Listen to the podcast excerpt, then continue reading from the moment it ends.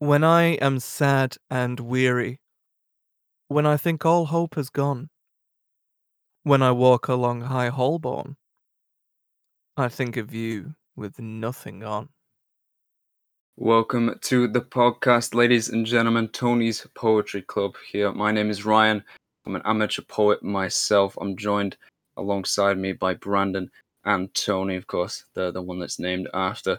We're here to talk about some some pieces of poetry. You just heard Celia, Celia written, uh, spoken uh, by by our own Brandon. There, it's written by Adrian Mitchell. Uh, a wonderful poem to, to read, and one that we're going to analyze over the next 15, 20 minutes or so. But first, we're going to get into introductions. I've already kind of given mine, so I'm going to hand it over to to Tony. Hello, everyone. Thank you, Ryan. Uh, yeah, this is Tony. I'm an English teacher. I'm a linguist, and I'm a, an amateur poet as well. For how much I read poetry more than I write it. And alongside those, there'll be uh, El Brandon. Hello, everybody. My name is Brandon. I'm sort of the uh, the newcomer to poetry. Um, might call me a bit of a philistine in that regard. I normally prefer to write and read novels, um, but this is a good opportunity for me to really get involved and have a, a nice beginner's introduction to poetry and the world that it lives in. So, yeah, shall we get started talking about Celia Celia? You certainly should. Getting right into it. I'm going to ask a, a couple questions of you both to start off with. Uh, I'm going to start with you, Tony. When when you read this poem, does it leap out to you in any way? Can you relate to it in a specific uh, manner that would be something that you would, you know, relate to in your particular life? Does it does it make that, that kind of connection with you? It actually does. It actually does. Um, I do, especially in these in these times in which we are all kind of um, estranged, estranged somehow. You know, we are all um, forced to be inside. You know, um, distant, and we can't really socialize as much as we did before. Uh, it really resonated with that thing of loneliness, and then uh, but you find comfort in the idea of something that um, brings you uh, that makes you smile somehow. In this case, we have Celia Celia, which clearly would be naked in the in the author. Exactly. Everyone has their own Celia Celia Brandon.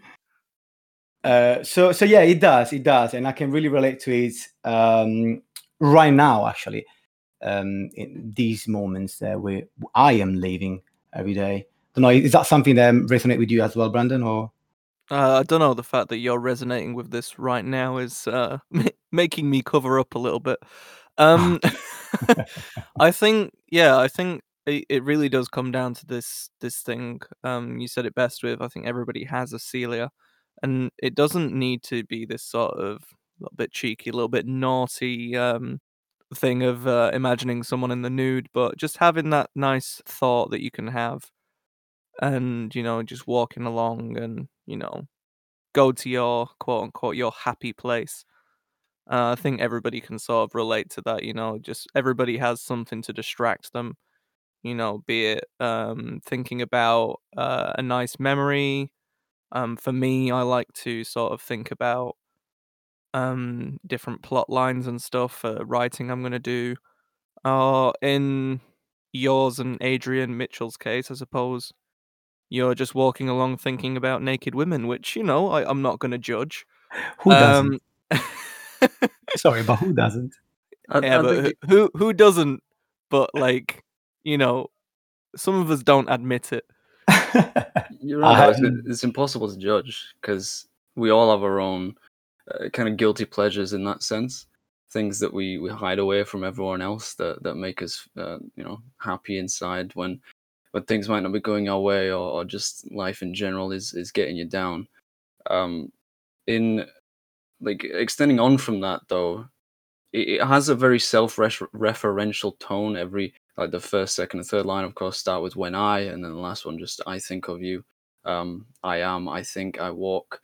It's all talking about himself and how it how he relates to that in in terms of thinking in that way. It's not narrated from above or from outside of itself. So it's it's it's very internal in that in that sense. I wouldn't go as far as to say philosophical, um, but it, it Mm. just feels like something that the writer is saying to himself more so than to anyone else. Does does that? Mm, Um, see, this is what I was going to ask.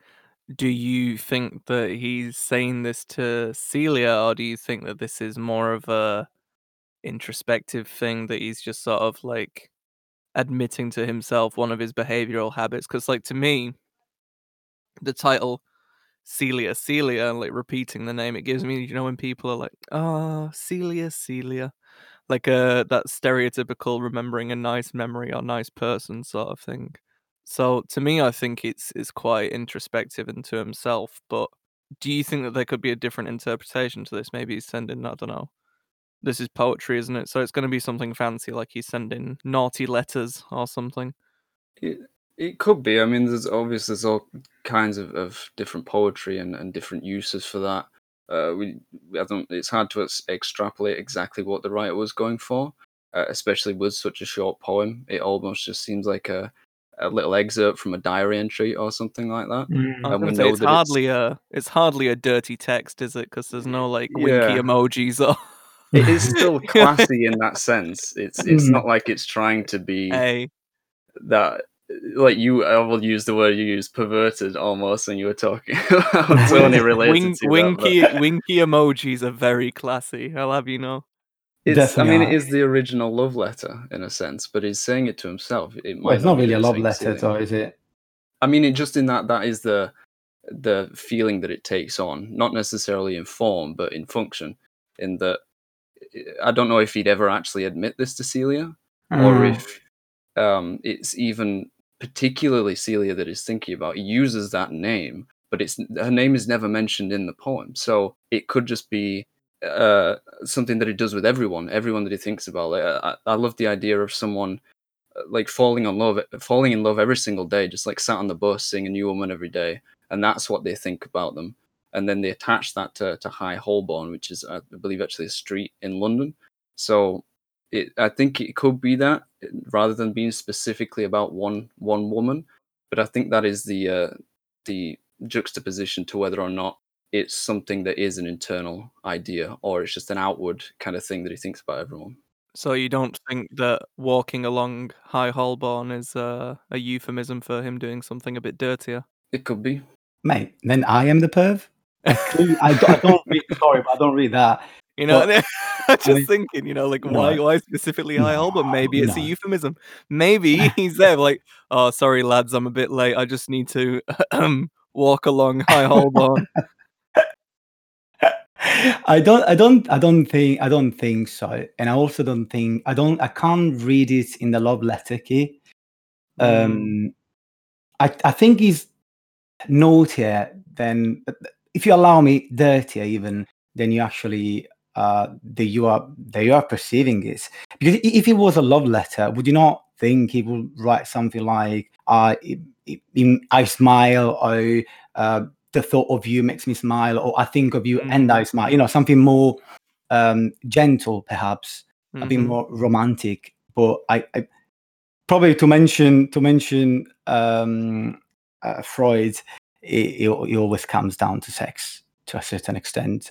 And what I read here is more of this sort of uh, loneliness, this feeling of uh, feeling lost and being desperate and stuff. And the only comfort that he finds is in the sexual, um, the sexual thought, something that reminds him of uh, happiness when it comes to his own sexuality.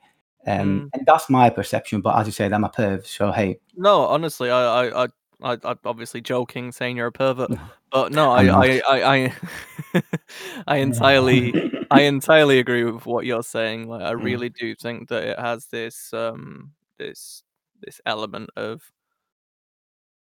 again, yeah, just this element. It does have this element of perversion, but I think perversion maybe isn't the best word for it. I think it comes back to exactly what you said, Ryan.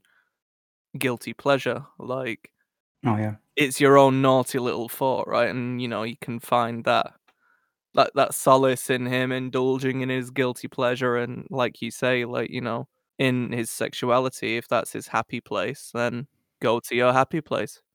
And I also read something like allowing yourself to to, to feel sexual as a sexual being again, you know, to th- being able to think about uh, sexuality. So it's not for, for like probably um, our old uh, uh, audience. Um, uh, that that is something that you know they could relate to, right? Well, I don't know how old Adrian Mitchell was when he wrote this, but the fact that through this poem you can kind of feel the fact that he allows himself to think about his sexual being again. And you know what made me think about this actually? Funny enough, I was watching Shameless yesterday, at the the British version, of course. And there is this episode in which uh, one of the of the character, she's a bit fat, bless her.